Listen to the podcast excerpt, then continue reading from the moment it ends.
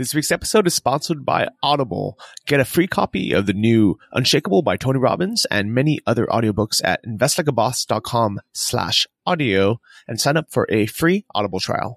Welcome to the Invest Like a Boss podcast. I'm Sam Marks. And I'm Johnny F D. We're self-made entrepreneurs who invest our own money and use modern technology to invest like a boss. Join us each week for exclusive interviews with our network of modern investors, business owners, and multimillionaires to discover new ways to invest our hard-earned cash.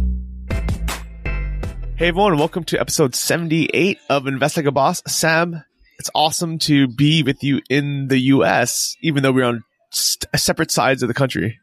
Dude, who would have who would have thought we'd be in the U S at the same time together, as much as we're abroad and love being abroad. Uh, and we're on, we're splitting the coast. So we got East Coast. I think you're on the East Coast now, and I'm in the West Coast. I just landed in L A yesterday and popped up to Santa Barbara for a couple of days of wine tasting. Yeah, so I'm in Florida right now, in Miami, and somebody messaged us asking if we were both in Thailand, and I was like, no, we're we're actually both in the U S, which doesn't Which shouldn't be weird because we're both American, but I haven't been back in a year, and you're not here that often either. Well, give me your immediate thoughts before we jump into the buzzing world of Bitcoin. It's different, man. Like, there's a lot of little things that I completely forgot it was normal. Like, for example, uh, I went to the Yard House yesterday, and which is a you know bar restaurant, and I asked for the bill, asked if I could pay with a credit card. And I'm so used to having them bring a portable card reader to the table in, you know, across Europe and I guess, you know, in Asia as well. And mm-hmm. when they, when he, he said, yeah, of course we take card. And he kind of just waited and just, just, just stood there for me to give him my card. And I was standing there waiting for him to bring the card reader over. And it was just so awkward. Well, I tell you what, man, I can't get used to the prices here. It's every. I just came from Hong Kong, which is one of the most expensive places in the world, but California's no dog. This place is mega expensive. I'm talking wine tastings, like sixty dollars for two people, and uh, I don't even get a slightest buzz on. So beautiful, beautiful state. I absolutely love California, the geography and everything, but it's it's hard to warm up to the prices here. Yeah, I, I definitely feel the same. And I've noticed a huge increase in prices for everything. I mean, even as far as, you know, Airborne, which is this, you know, multivitamin that I take after I, after I fly, is now sixteen dollars for, you know, a packet of it. And I, and I remember it being half that cost. So I, I think almost everything's gone up. I'm spending on average ten dollars for takeaway lunch nowadays. And yeah. It's just not the same as it used to be. And what's really crazy is I met up with a bunch of, you know, marketers that are based from Miami. And when I told them how little it costs to live in a place like Thailand, you know, and how much money that I can save and put into investments, whether it's Bitcoin or real estate or index funds or whatever it is, it really blew their mind. And all of them started thinking, hey, if I can start living and working location independently, I could put so much more money into investments that make me money. Uh, speaking of the prices going up of everything, we're going to talk about cryptocurrencies in a minute. And I think it's everything's doubled since the last time we talked about it, like a month ago. But, you know, everyone out here, all my buddies in California and stuff, you know, we're all getting into our mid thirties. Nobody has kids. Nobody wants to have kids. And it's kind of sad. But the truth is, is it's extremely difficult after you pay taxes and pay for all these things. They say inflation's one to two percent. I don't see it. I see everything, like you said, doubled in prices. Everything's extremely expensive. I don't know how people get by. The rent, uh, the taxes, the just general living cost. And then you have all the insurance uh, and cars and stuff. So it's uh, it's trouble because wages definitely are not not on the increase that I've seen anywhere. Uh, so I would definitely yeah. you know recommend trying to try to try to reposition everything in your life that you might be able to get that flexibility to go abroad and do some of the things that, that Johnny's, uh, of course, doing. And, and so am I. Yeah, definitely. So I, it's, I think it's pretty safe to say that if you guys are not getting ahead, you guys are losing like a lot. I mean, just, just holding cash nowadays, we're losing a ton of money. It's worth, le- no, it's getting worth less, not only with inflation, but with cost of everything rising as well. So that's why I'm so happy to have this podcast so we can share what we are doing to grow our, our income so these things don't affect us as much. And today's episode is going to be really exciting. It's going to be all about Bitcoin. This is going to be a one-on-one episode where we are going to step you through, should you own Bitcoin? Should you own other altcoins like Ether and all these other ones? Uh, if so, how much should you buy? And where and how to actually buy and invest in Bitcoin, which is something that people ask about all the time.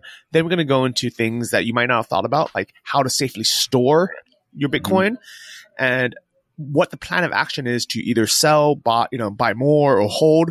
And we'll go into what we personally did. Both Sam and I both own Bitcoin and cryptocurrencies.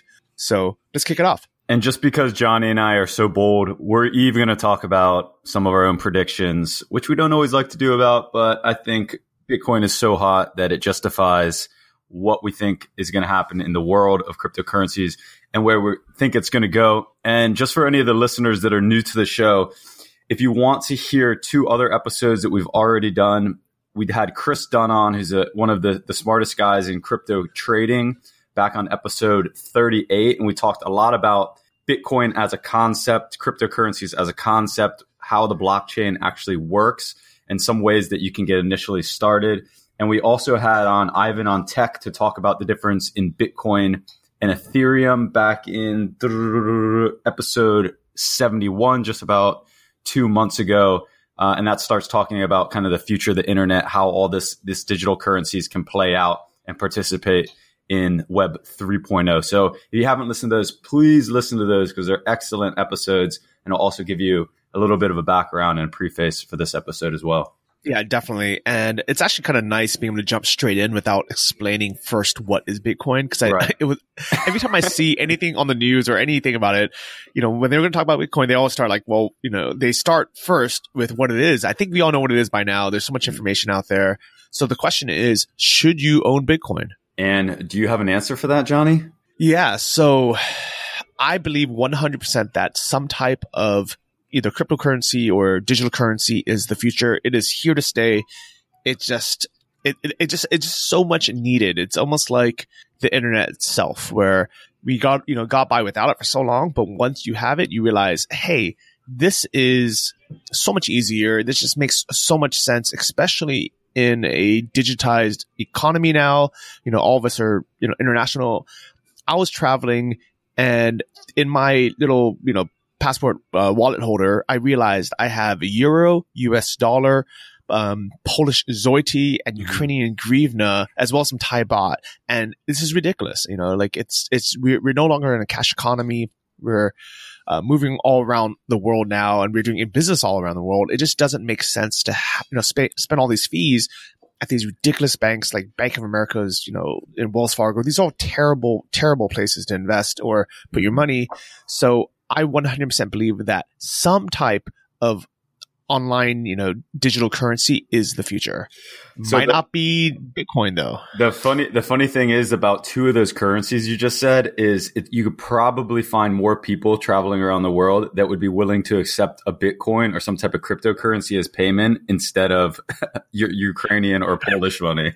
Yeah, and, and that actually is pretty funny, and it's true. Mm-hmm. Um, and so here's a good example of some type of uh, cryptocurrency or, or an altcoin, I guess, that is super useful and actually being used by big banks. Mm-hmm. Have you heard of Ripple?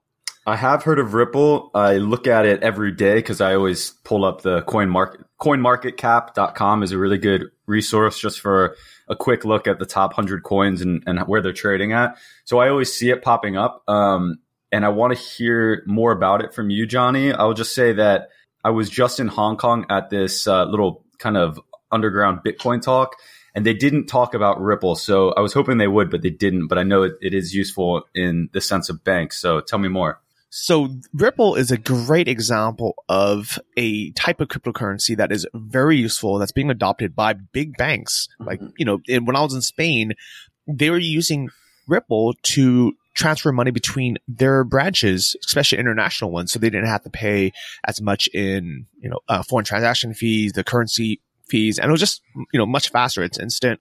Now, the reason why no one ever talks about Ripple is because it doesn't go up and down in price like things like Bitcoin and on these other coins. It's not a speculative coin. The reason why banks use it is because it's a stable coin where they know that if they move, you know, five million dollars from one branch in Spain to another branch in, you know, Germany, it's not going to suddenly lose, you know, fifty percent or go up, you know, or even take the gamble of having it go up by fifty percent. Mm-hmm. So this is a a case of a really, really good, you know, useful, alt, you know, altcoin that I believe is going to, you know, is here to stay. And I think this is the type of coins that are going to be the future. Now with Bitcoin, the reason why it gets so much hype is because it just goes up and down value, and people, you know, ju- you know, people talk about it and people invest in it not because necessarily of its use case, because there are better use cases like Ripple, for example, but mm-hmm. they they talk about it just because it's going up in value. Well, and they also talk about it because now its market cap is two hundred billion dollars, two hundred billion with a B, which is, like Johnny said, five times, is it five times? Four times as big as the second biggest coin, Ethereum, and about six or seven times as big as the third biggest coin, which is Bitcoin Cash, which is a, a spinoff slash fork off of the main Bitcoin. And just to give you guys a quick example of how quick cryptocurrencies are growing, the market cap of cryptocurrencies is now three hundred fifty billion. So almost ha- coming up on half a trillion dollars. And this is almost double, Johnny, th- since I think we talked about it last. And now, like, you know, talking about a stock doubling or, or something to that degree in just a month is, is one thing, but we're talking a Almost, we're talking about one hundred seventy-five billion dollars in growth in the cryptocurrency market capitalizations just in about a month's time since we've been we since we last talked about this. So here's the the question: is should we be buying Bitcoin or should we be buying some kind of alternative coin like Ether?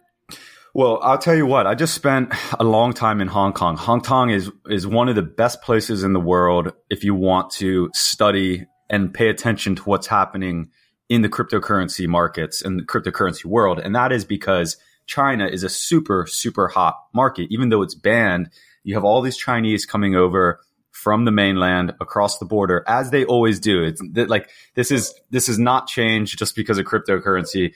For centuries, they've been bringing over all types of, you know, quote unquote money, putting them in, in safe storage in Hong Kong. Now with Hong Kong being a generally separate and having its own rules as China, they've been bringing over, you know, luggage full of gold and, and storing it in safety deposit boxes, uh, or trying to get their money out of R M B because it, it's very difficult to get your money out of R M B in China. So now you have people coming over, and Johnny, the scene is incredible. They have these Bitcoin exchanges, and I, I had the, the pleasure of going and spending about six or seven hours one day at a Bitcoin exchange. And I just sat there, and all I did was just pay attention and look at what's happening.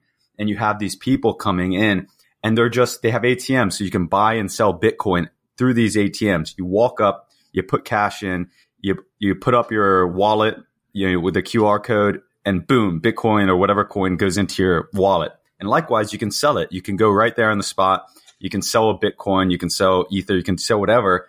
And it, money comes out of the A T M, uh, and not like a little bit of money. Some people are selling a Bitcoin, so they're getting, you know, ten thousand dollars out of these A T Ms. That, that's amazing. And I think it, if we can see that, it just makes it more real. I think it does. There, there was a concept like that in New York years ago, but it got shut down, of course. I mean, and, yeah. you know, the U S regulations, especially like the, then you have the like local New York regulations. They just shut down the, you know, I forgot what they called it, but it was like the, the New York Bitcoin exchange, which was actually right next door to mm-hmm. the stock uh, exchange. But without being able to see a place like that, without being able to physically go somewhere and put money in, take, and more importantly, take money out, I think for a lot of people, it doesn't seem real yet. It doesn't seem like it's it's yeah. a, a tangible asset. Well, this clearly showed the demand and on both sides. And and they also had all these trading screens up, and you could see the volumes real time around the world of the different exchanges. So you really start getting a picture of just how many people are participating in this. And to go back to what you're saying is, should we be buying this? Maybe we did, we kind of roll this into some of our predictions. And one thing that really helped me get my head around where cryptocurrencies are right now and where they could go is, have you heard of this this law called Metcalfe's Law? No, what does that mean? So it's basically like, I, I'm pretty sure I said that right, but it, it essentially is, it's basically the network effect, right? Uh, and I'm sure you've heard this in, in different ways for different things, but for instance, let's say Facebook. If one person's using Facebook, it essentially has zero value. But if, you know, three billion people are using it, there's a tremendous amount of value. Same with cell phones. If, if only one person has a cell phone and a cell phone number, there's very little value in that actual network. But if, you know, an entire country is using it, then there's, there's massive value in that. And it tries to, it tries to, it basically looks at how many users there are and looks at the square root of the connected users in that system. And then it tries to place a value on what that, whatever that system is, like a price value. And the the people that study Metcalfe's law have been looking at cryptocurrencies, specifically Bitcoin, and saying, yes, it actually looks like it's going to follow this rule or this law. And they try to equate that to a certain price and price target. And what they found was back when the initial Bitcoin bubble bust in uh, two thousand, I want to say two thousand thirteen, when it spiked to one thousand and then dropped, if you look at a chart of that, of where it was, the price was in relation to how many people, like how many wallets were outstanding, it was extremely bubbly. But if you look at it where it is today, where everyone's saying, everyone's saying bubble, bubble, bubble, but if you equate that to how many actual new users there are in the system, how many people actually have wallets and have bought coins, it's not a, it doesn't look like a bubble at all. It looks like it, the price could theoretically go five times tomorrow and and basically just be getting to the level of where it bust back in two thousand thirteen. So the people that are on, you know, on the pro uh, the pro Bitcoin, pro crypto growth side are saying it's not even close to being a bubble. It could go four or five times tomorrow just with the amount of users that are in the system today. But of course, we know hundreds of thousands of new users are signing up every single day now. You know, that's a really, really good study that you brought up um, because to be honest, it feels like a bubble. And the reason why I say that is I'm sitting at a Starbucks and you have these, you know, people in their fifties and sixties sitting next to me talking about, you know, how their grandson, you know, invested in a Bitcoin. And it just, it just reminds me of two thousand seven when I was sitting around and I hear my my barber t- saying that they just bought real estate and they invested in real estate. Mm-hmm. So it just feels like a bubble, especially because, you know, I think um, over Thanksgiving weekend, you know, uh, you know, thirty thousand or three hundred thousand new accounts were created or something, yeah. you know, a, a lot. And it's because everybody's talking about it. And then they're at Thanksgiving dinner, they have their, you know, their teenage, um, you know, nephew or someone there and they just set them up on Coinbase. And It it definitely to me feels like a bubble, and I can I and if it popped, I wouldn't be surprised. But at the same time, you know, it makes also makes a lot of sense that this isn't the same as, you know, everybody jumping into investing in real estate. This is almost like everybody hopping on and creating a Facebook account or an mm-hmm. Instagram account, and then seeing the value of that platform growing because there are more users. Yeah. James Altucher was just on C N B C. Uh, I'm sure some people call it that. Uh, and he and another guy were basically saying their predictions, which was Bitcoin would be at one million by twenty twenty. John McAfee, who bought a, it basically is now the owner of the biggest mining operation in the U S for Bitcoin, has also said he's moved his price target from five hundred thousand to a million by twenty twenty. And he said, if he is wrong, he will eat his own penis on national T V. So there's a lot riding on that for him. But, See, the, but you know, here's my only thing about mm-hmm. predictions is, you know, with not just with Bitcoin, but with everything in the world, it feels like if somebody predicts something correctly, they're a genius. But if someone predicts something incorrectly, nobody really cares or nobody thinks about it. And people sure. kind of just forget. I mean, Let's, you know, even James Altucher, you know, who I love this guy and he was on our show, he predicted uh, that with one hundred percent certainty that Amazon was going to come out with a cryptocurrency or no, the, Amazon was going to start accepting Bitcoin, you know, last month during their announcement. Mm-hmm. And, th- you know, he predicted that the prices would skyrocket as soon as Amazon um, started accepting it. And he was one hundred percent certain. And, you know, nothing happened. And, you know, it's not his fault, you know, but if he had, you know, predicted it correctly, everybody would just jump on that and say, look, you know, uh, you know, right. he, he's a genius. He saw the future. But the fact that it didn't happen, everyone's like, oh, okay, well, you know, whatever. People forget for sure. And that's why a lot of people make these bold, bold predictions, not just in Bitcoin, but in so many other things in life.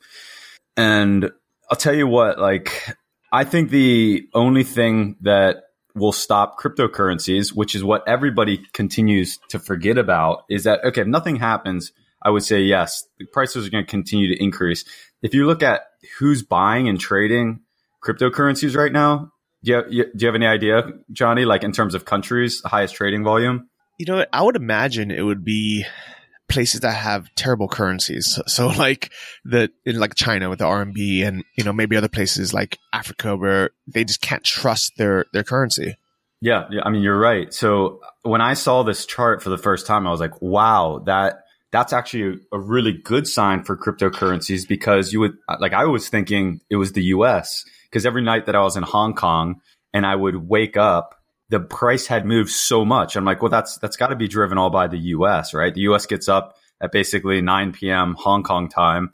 And that's, you know, I'm going to sleep at ten, eleven. And when I wake up, the price has moved so much. I'm, so I'm like, oh, that must all be coming from the U S A.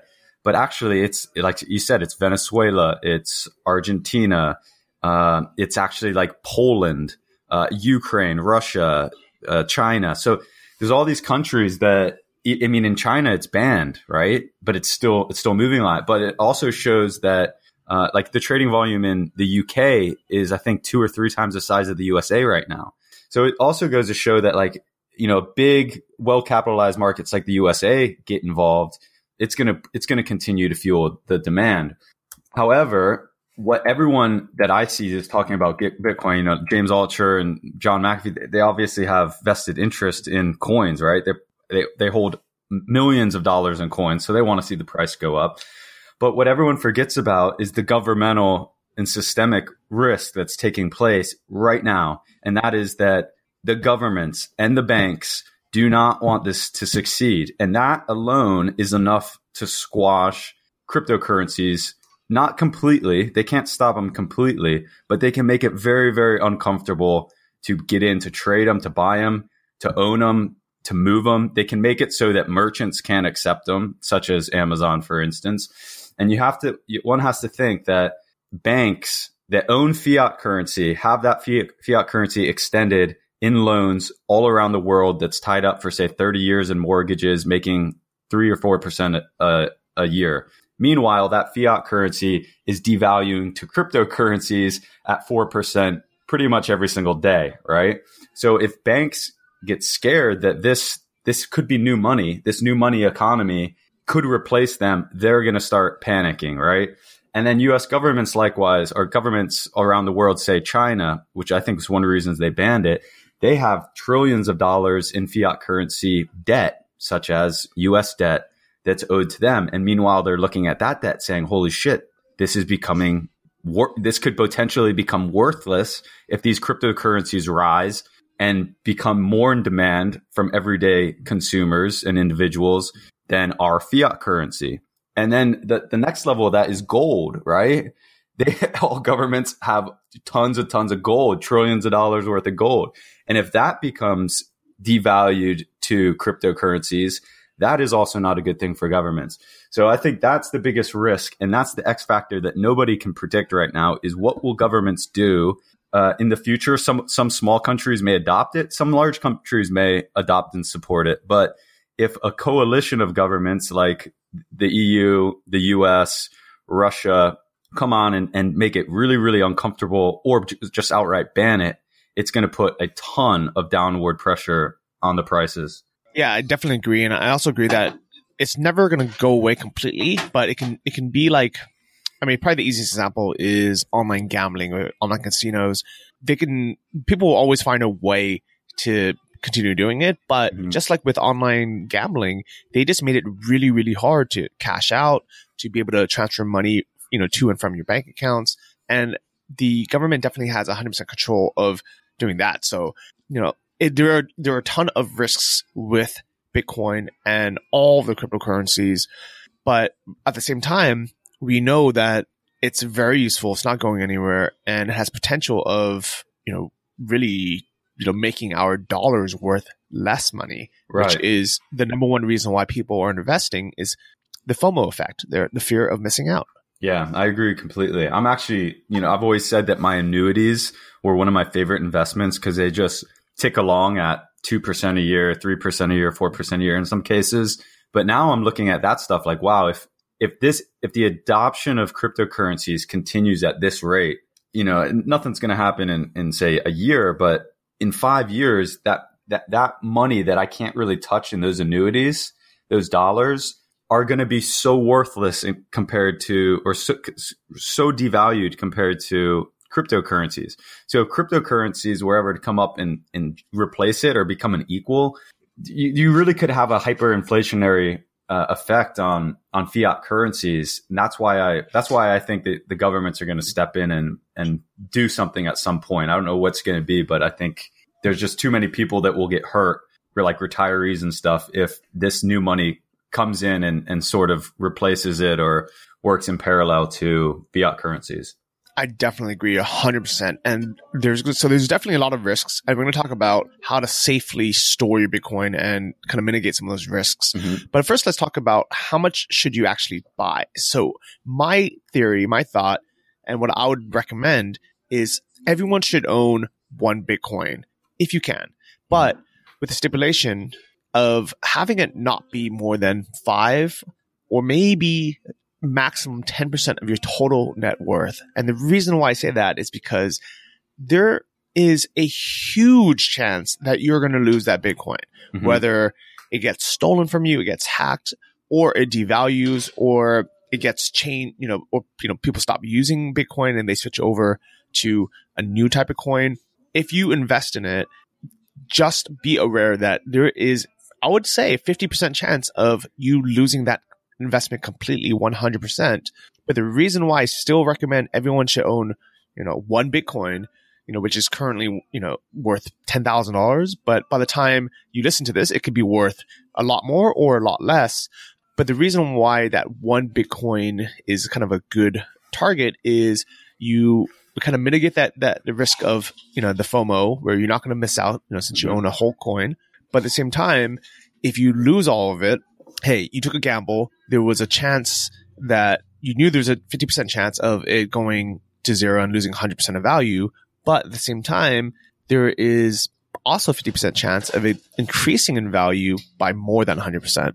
Yes. Yeah, I agree. Um, where are you currently with your holdings, Johnny, in terms of your net, in terms of your net wealth and to cryptocurrencies? So I messed up a bit. Okay. Okay. You lost uh, some coin? So I've been trying to buy Bitcoin for six months now. If you guys go back in the old episodes, I kept talking how, you know, I, I wanted to, you know, own a, a Bitcoin. And this was when it was at like three thousand dollars a coin. Mm-hmm. And it just took me so long to get my accounts approved by, you know, Coinbase and Kraken and, you know, these other exchanges. And especially because I wasn't in the U S. I was actually in Ukraine at the time. So imagine how difficult it is to verify oh, my bank accounts from there. Yeah, right. So by the time I bought in, it was at four thousand five hundred dollars. And I ended up buying more than one coin. I think I ended up buying, you know, two and a half coins in total because I, I set up a bunch of um, buy orders, which we'll talk about uh, in a second. And I had it. And because of the fear of it changing over to, to and, you know, and being worth nothing, mm-hmm. I ended up selling early, and I should have listened to my own advice. I should have, you know, kept that one coin, but I didn't, and I messed up. So where'd you buy it at, and where'd you sell it at? So I made a little little bit of money. I I, I bought it at, I think I bought one coin at uh, four thousand five hundred, one coin at five thousand five hundred, and one coin at um, Five thousand, so, mm-hmm. and I ended up selling it, I think, at five, six, or something. So I ended up making a bit of money, but you know, obviously, it's worth a lot more now. Um, but the reason why I sold it, and this is actually one reason why maybe you shouldn't follow Bitcoin too closely, and you should, you know, kind of wait until things actually happen. Mm-hmm. Is there was a big, big um, fear f- for a while that people were going to move over and actually start using Bitcoin Cash uh, right. or another coin uh, instead of the normal Bitcoin. And I think that was triggered because of the the fork that was supposed to happen that ended up not happening. Right. And either way, my my plan was actually to cash out on Bitcoin and put all the money in Ether. And if I did, I would have been a freaking genius because Ether has gone up actually more than Bitcoin mm-hmm. uh, recently. And actually, that's actually a, a good gateway into what type of coin you should buy. You know, I believe that, you know, everyone should try to own one Bitcoin, uh, you know, but only up to five percent of your net worth. And the reason why I say five percent or ten percent if you really want to gamble is if it doesn't, you know, go anywhere, if you lose it all, or if it gets hacked or stolen or, or, you know, other, otherwise you lose it, it's not going to affect you too much. But with Ether, I think a lot of people don't realize, even though Bitcoin gets all the hype, Bitcoin has gone up by one thousand four hundred percent in value this last year, which mm-hmm. is a lot, which is crazy. But Ether, it's gone up by six thousand and people wow. don't talk about it. Yeah. And the reason why I like uh, Ether is it actually has a very legitimate use case. Like you can mm-hmm. actually, you know, there, and you know, without going too much into it, you can listen to the other episode uh, with Ivan on Tech. But for me, like, you know, Ether is where I would rather actually put most of my money. Yeah. So my personal recommendation would be if you are going to invest in some kind of cryptocurrency, I would do fifty percent Bitcoin, fifty percent Ether. What about you? I like it. Well, the the the most uh, recent that I heard someone intelligently talking about Bitcoin, I, I spent a lot of time the last ten days reviewing this stuff, going to conferences in Hong Kong, listening to speakers, meeting with people that, you know, have bought every single altcoin out there and people that are, are only in Bitcoin. But what was most useful for me was I actually got a chance to play with cryptocurrencies as a form of payment. And what I found is that, unfortunately, Bitcoin and a lot of these, these payment mechanisms and exchanges are highly, highly inefficient. And to some degree, they make PayPal look like like a, a two thousand fifty invention, right? Sometimes send like, and I, I get the whole the whole argument that Bitcoin it just won't it will never be able to scale. So when I hear people talk about, you know, the Bitcoin's going to a, a million or, or five hundred thousand. The the only way that it, it's going to do that is if it is a true store of value and people equate it more to, say, gold than a currency. And that that's the most recent that I've heard someone speaking very intelligently, in my opinion, about Bitcoin is they say you can't look at it as a currency. And this guy actually worked for a bank. He's like, you can't look at it for a currency. You have to look at it more as digital gold. And this is the the millennials' choice of gold. Millennials don't want to buy physical bullion gold. It, like, essentially has no intrinsic value and is really hard to to move and um and transmit as a as a form of money. And, and that, I agree with that. And I think uh, the kind of point of, of the reason why it's such a good store of value and it's such a good kind of gateway to everything else is I think a lot of people don't realize that if you want to buy an an altcoin, you know, pretty much any other digital, you know, cryptocurrency out there, you actually have to go through Bitcoin eventually, either to buy it or when you sell, it's you're not buying it or selling it with cash, you're doing it with Bitcoin. So people right. always have to go through Bitcoin first. Mm-hmm. Right. So the anyways, I, I played around with sending a little bit of Bitcoin here and there and exchanging it to money. And When I ex- when I sent, say, just like zero point zero zero one, which equated to ten dollars worth of Bitcoin, the transfer fee ended up being about one dollar fifty. So that's almost fifteen percent. And that's why people say that Bitcoin can never be used to buy a cup of coffee. Now, some of these forks could be. Some of these these um, these new altcoins that are based off the same logic that are, are created more scalable could be. But Bitcoin, as, as it is today, It would it could be a, a great store of value, but for small transactions, it, it's never going to be used to buy, say, cups of coffee or things for ten dollars efficiently. You, of course, you could do it, but it, the the fees on it would be so heavy. Now, as you move up, and let's say you move you move uh, one hundred thousand dollars worth of Bitcoin, the fee is nothing. It's like it can be, I think it can be like four dollars or something, right? But for small transactions, it's it's just not there. So that was kind of a fun little experiment. Um, the smartest people that I know. Not people on T V hyping it up or anything, but people that are actually engineers, people like Ivan on Tech, people, uh, I have a couple good friends in, in Hong Kong that are, you know, are quote unquote Bitcoin millionaires. And they, they have been moving a lot of Bitcoin into other coins like Ether. Like you said, Johnny, I know one guy just moved thirty percent of his Bitcoin ho- holdings into Ether and some into other coins like Dash, Zcash, stuff like that. But in my opinion, I, for any of the listeners that have been listening for a while, they know that I lost a lot of Bitcoin about, in, about back in two thousand twelve in Mount. Gox. Uh, sorry, two thousand thirteen Mount. Gox. Started buying in two thousand twelve.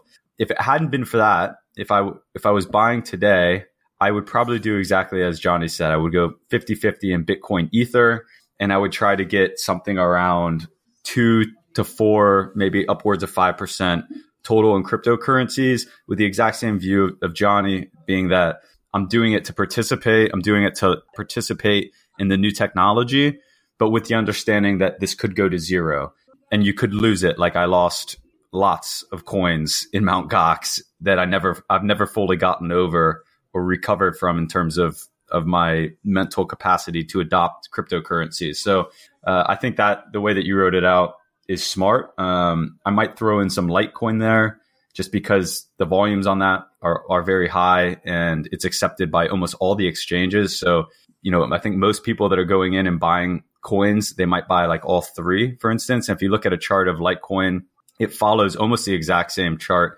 as Bitcoin. So I think a lot of people that are buying Bitcoin are also buying Litecoin just as a percentage.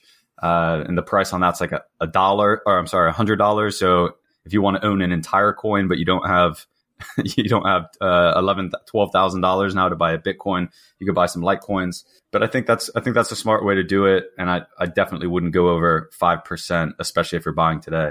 Very, very good. Thanks for sharing that. And sorry about you, your huge loss. And and that's a huge part of the downside of cryptocurrencies is things like Mount. Gox can and probably will happen again. I mean, it's yeah, it's it's just it's part of the system. I mean, oh my god. So Johnny, yeah. you you I haven't shared this yet, but you won't believe this, man. So Mount. Gox released their whatever you call it, their bankruptcy book. And it shows, I can't believe that they did this or were allowed to do this, but it shows the names of every person who filed a bankruptcy claim with Mount. Gox. Have I told you this? No. And it shows how many coins they lost, right? And it shows how much the bankruptcy attorney has approved of their claim. So I went through this. It's it's sixteen hundred pages of Excel rows. Right? sixteen hundred. Wow. So let's say there's on average ten people. That's sixteen thousand um, per page. That's sixteen thousand people that filed claims.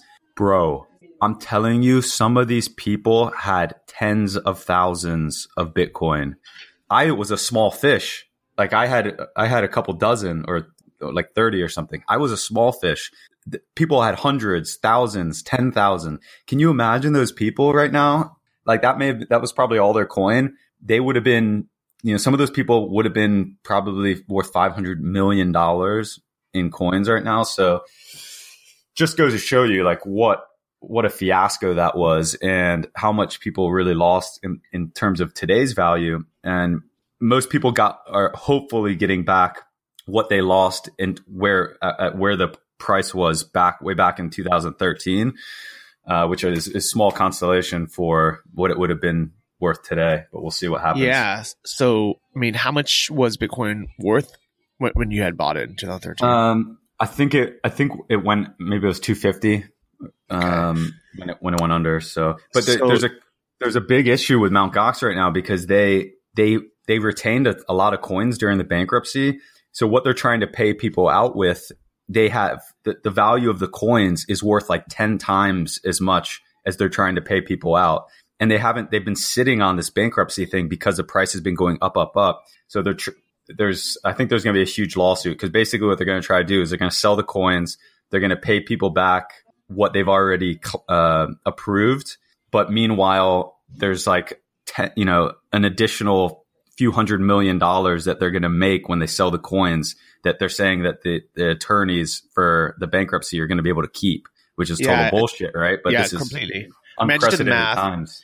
So your thirty coins were worth seven thousand five hundred dollars, which is great to get that back because you thought you lost that forever. But right. At the same time, if they didn't go bankrupt, they didn't lose your coins, you would have an additional additional house. You would have... three hundred fifty thousand dollars right now. Uh, every time I think of it, I just get this nauseous pit in my stomach. But you know what? It's important to talk about because it, this is a realistic fear that people need to to have in their minds when they're buying, storing, and you know, and holding Bitcoin. Uh, let's actually talk about how to buy Bitcoin. So a lot of people, you know, are wanting to invest. You know, they understand the risks. So what I would recommend is, even though, just like PayPal, it has a ton of problems, especially customer service issues. Their customer service is actually non-existent, but the easiest way to buy Bitcoin is still to go through coinbase dot com. Yeah, I agree. And this is actually, when I was playing with it the last week, I realized how much the fees were. It was outrageous. But I agree with Johnny, like, especially if you're a first-time user, the easiest thing is go on there. It's probably the most trusted. It's F D I C insured. Uh, but if you do take a look at, if you're thinking about buying a lot of coin, if you look at the, the spread, so go, you know, take a look at a, a couple of the market rates for Bitcoin. So say like Bitcoin as at the time of this conversation's almost at twelve thousand. So let's just say it's twelve thousand.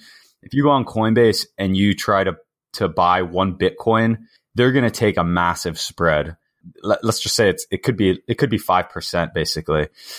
Uh, and if you try to go sell it, they're also going to take a huge spread. Now, they run through an exchange called G D A X, G D A X. And if you have a Coinbase account, you can very, very quickly have a G D A X account. You basically can just sign into G D A X, I think, with like one other piece of information. And just by going there, G D A X is like a real proper exchange. You can save that five percent and basically buy at buy or sell at spot rate. So I would give that a, a quick look for anyone who's looking at buying a little bit more than just dipping your toe in. Okay. Really, really good advice. Uh, the other advanced exchange I would recommend is kraken dot com. And the reason why I like them a lot is, even though it's not as easy to use as Coinbase, the user experience isn't as nice. It's a bit, you know, clunky and cluttery.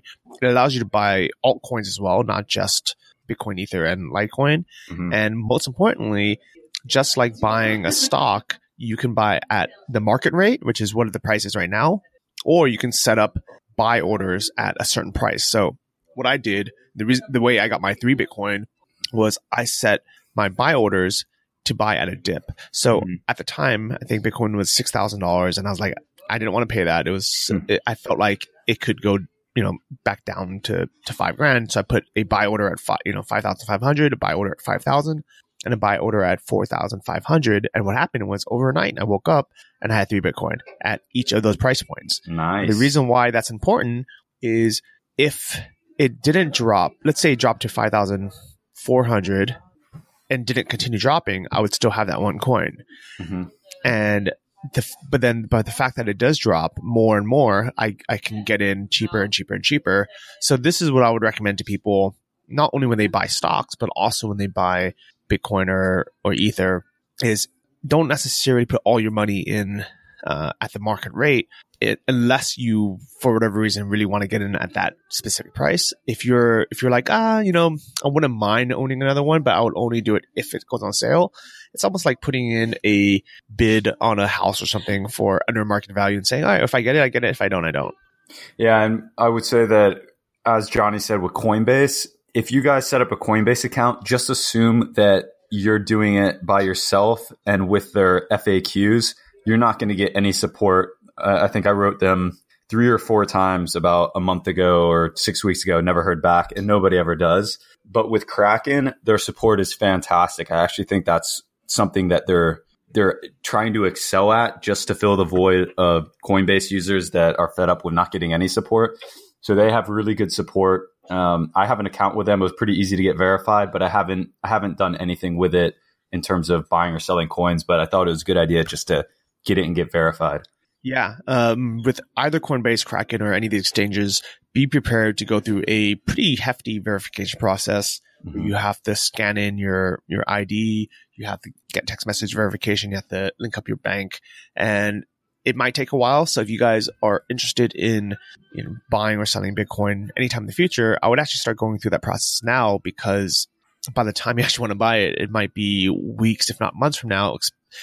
If you want to buy at a, you know, higher quantity over a couple thousand dollars, it's very, very easy to buy two hundred fifty dollars worth of Bitcoin, but it's very hard to buy two thousand five hundred dollars or twenty-five thousand dollars worth of Bitcoin. Right. And also remember that all this stuff is while a lot of it is anonymous and or untrackable in, ter- in terms of the coins, all these exchanges like Coinbase, they're all going to be reported to the I R S. All your accounts are going to be visible to the I R S, especially if, if you're a U S citizen.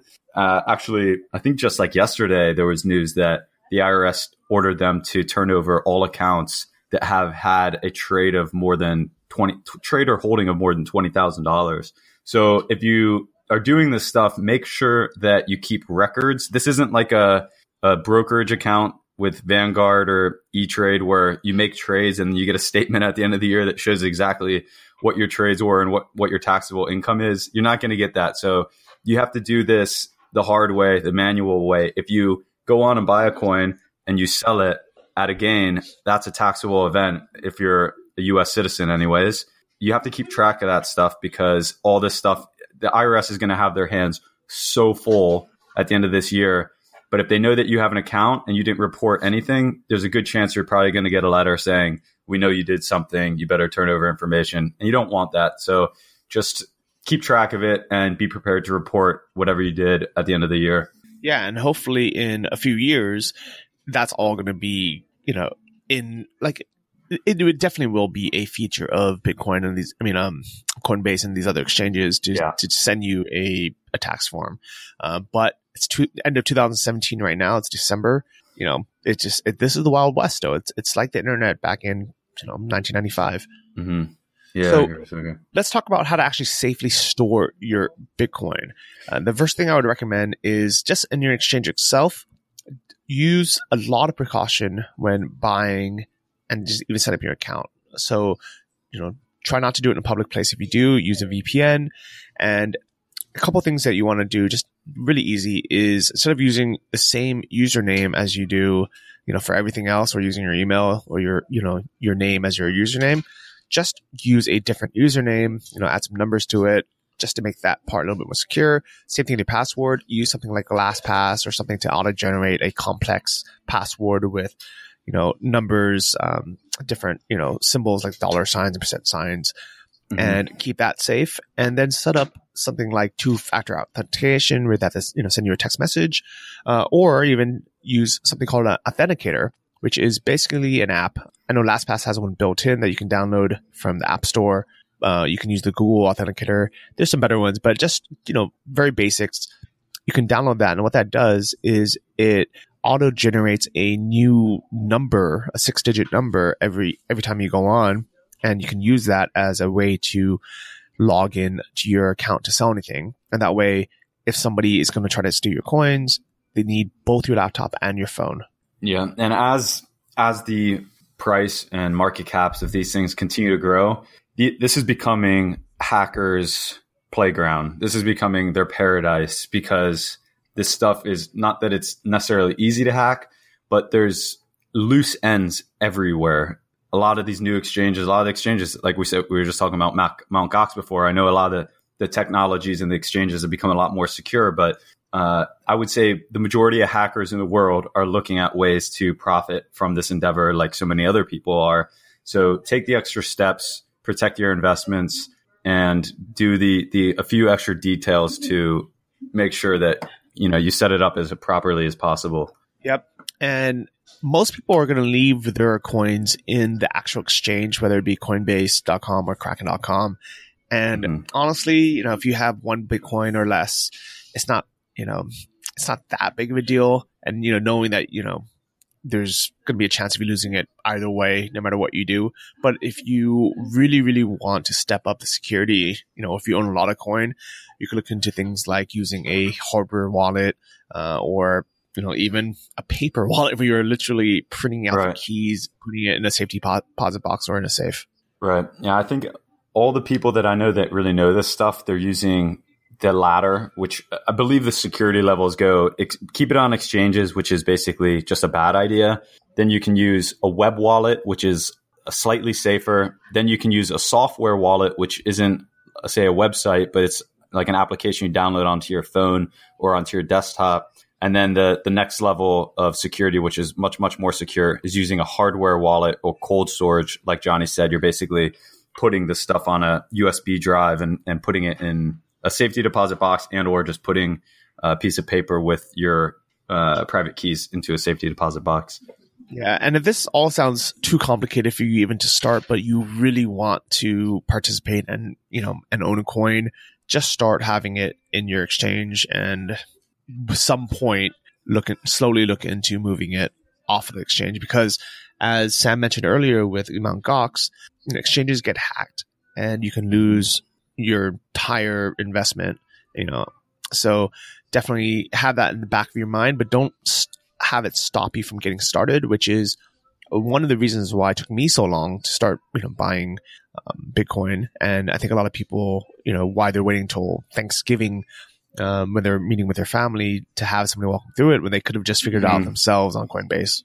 Yeah, that's a good point about Thanksgiving. And I, I would recommend that anyone who's doing this stuff, just ask around in your peer group uh, or your family. If you're, you know, if if you're, say, you know, retired and looking to get into this, ask your kids or your kids' friends or somebody younger. And someone always knows someone who has an engineering mind or a little bit of an engineering background that understands this stuff. And it it took me a few people, like your buddy Chris, Johnny, has helped me a lot. The Boss Lounge has helped me a lot.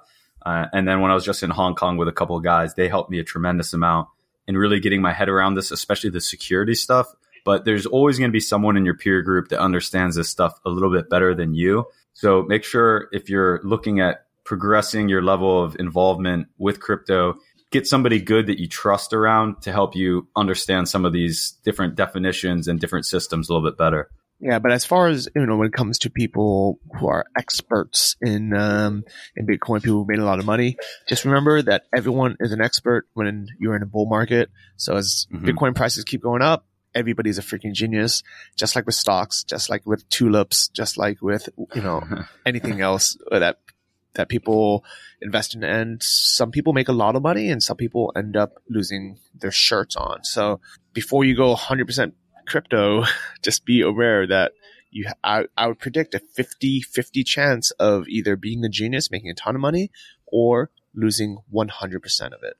So Johnny, where does that leave you now that we know a little bit of what you did, which was buy, profit, sell? As a lot of people that would look at this and say, wow, Johnny, you're a really smart guy. Like you, you played that as a, as a very tactical investor. And then of course, there's a lot of people listening to that, in- including yourself, saying, damn, I should have held longer. What was I thinking? So where, what's your new plan for this stuff? So my goal is still to own one Bitcoin just to par- participate. It's a very small amount of my net worth, probably one percent of my net worth or two percent, mm-hmm.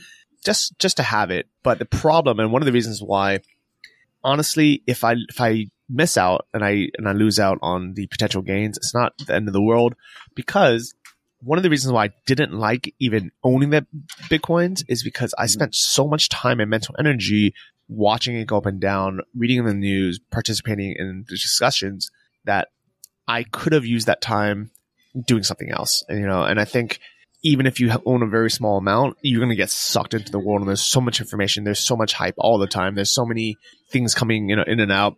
I personally would recommend buying it and then just forgetting that you own it. And if you can do that, then you're, you know, then you're probably better off than somebody who spends all their time looking too much in it, in it, and, and, you know, buying or selling more when you, you know, when there's news. I mean, it's a huge rabbit hole. Like it, I, I have twelve tabs open right now, just looking at different things about cryptocurrencies, from prices, of course, to where it's being sold, um, where the volume is, news on it. So it's it's a big rabbit hole. And if ever bust, we're just going to look back and say, man, put a lot of time in, into that whole thing. Uh, and of course, I'll always have the stain of of losing so much in, in Mount. Gox. But I guess the good thing that I'm I'm proud of that I did back then was I at least had the foresight to move some of it into a wallet.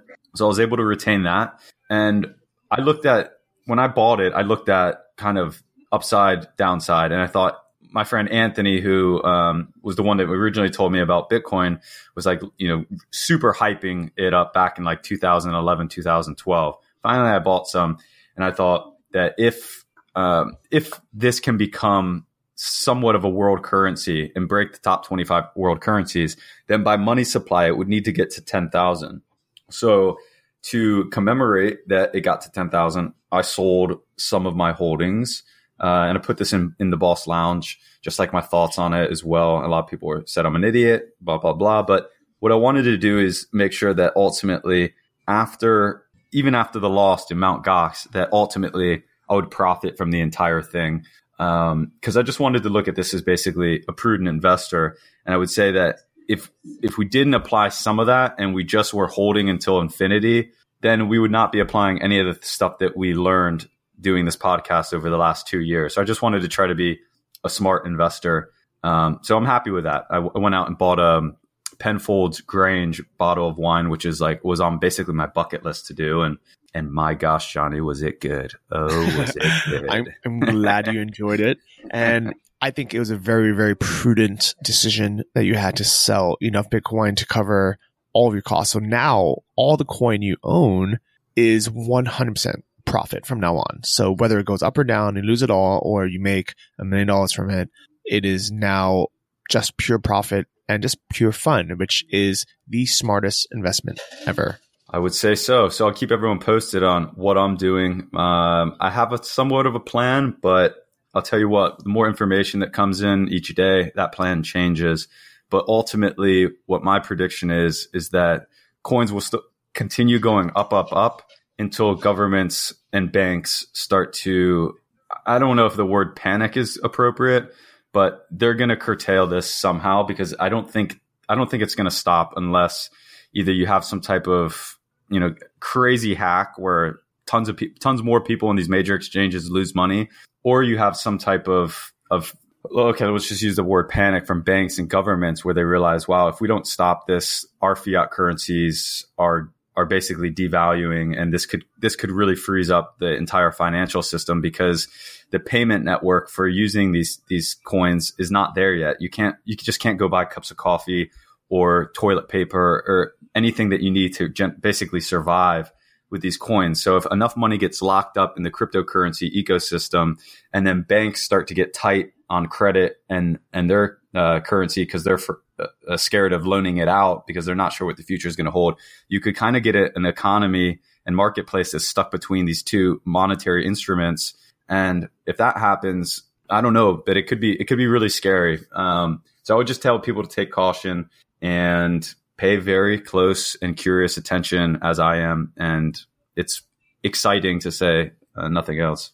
Very cool. So to kind of wrap it all up and leave you with my recommendations and predictions, I would say no matter what you're investing in, it you have to follow the principles. So listen back on all the episodes, you know, just like what Sam did, and, you know, with his prudency, don't assume that, you know, you're a genius or everyone's a genius or you have it in just because it's going up. Just like with stocks, everything applies. You know, if everybody's a genius in a bull market when things are going up, you know, whatever whatever moves you make are are the are the best moves in the world. But what is the most important thing about investing isn't what you do when it goes up, it's what you do when it goes down. Mm-hmm. So what I would recommend to everyone is keep, you know, roughly thirty percent or, you know, six to twelve months of your living expenses in cash, or, you know, in a savings account, you know, maybe, you know, something that you have access to cash to, because you don't want to sell things when they, you know, have a dip or go down, because you have to pay rent or you have to pay your mortgage. So everyone should have six to twelve months worth of money in cash. I would say up to ten percent of your money in something like cryptocurrencies. That is high risk, high potential reward, you know, type of investments, whether that's cryptocurrencies, Forex, or, you know, whatever you want, but only up to ten percent. And then the rest I would split up into things like stocks and index funds or in real estate. And that way you are nice and diversified. So whatever happens in the world, you, you know, will make money and you'll be able to live a good life. That's really good advice, Johnny. And I would just say to any of those Bitcoin millionaires out there, I know we got a few of them uh, in our listeners and in the Boss Lounge, just remember you're not a millionaire and you didn't profit until you sell. So remember, as the price goes up, consider selling some, lock in those those gains, because nothing would be worse than reaching that level and losing it because you were greedy and, and wanted to go uh, to infinity. Yeah, one hundred percent. And if you guys want to know more about Bitcoin and cryptocurrencies, and you want to learn from some of the experts that we actually had on the show previously, you can listen to episode thirty-eight with Chris Dunn. That one's titled Bitcoin, Cryptocurrencies, and How to Profit, uh, as well as the episode with Ivan on Tech, which was episode seventy-one. Yep, that was called Bitcoin versus Ethereum and the Future of the Internet with Ivan on Tech. Uh, thank you guys so much for listening. If you guys enjoyed this episode, please share it with a friend. I'm sure there's a lot of friends that you have or family members that are interested in Bitcoin investing and want to know more about how to actually get started. This is the episode that we made for you guys to make it very easy for a one-stop shop where, you know, everything that you guys need to know. And thanks to everyone who's left these amazing reviews of the podcast on, on iTunes or on whatever platform that you listen to. But really, just tell your friends about this episode, share it, and that is the best way to support the show. Okay, Bitcoin millionaires, I'm back to buying, and we'll catch you guys all next week. Bye-bye. Thanks for listening to the Invest Like a Boss podcast. Join our mailing list at invest like a boss dot com to get exclusive access to our insider investment portfolios and our private members forum. If you enjoyed this episode, please subscribe on iTunes or your favorite podcast app. Tell your friends and leave us a review in the iTunes store. It helps more than you know. See you guys next week.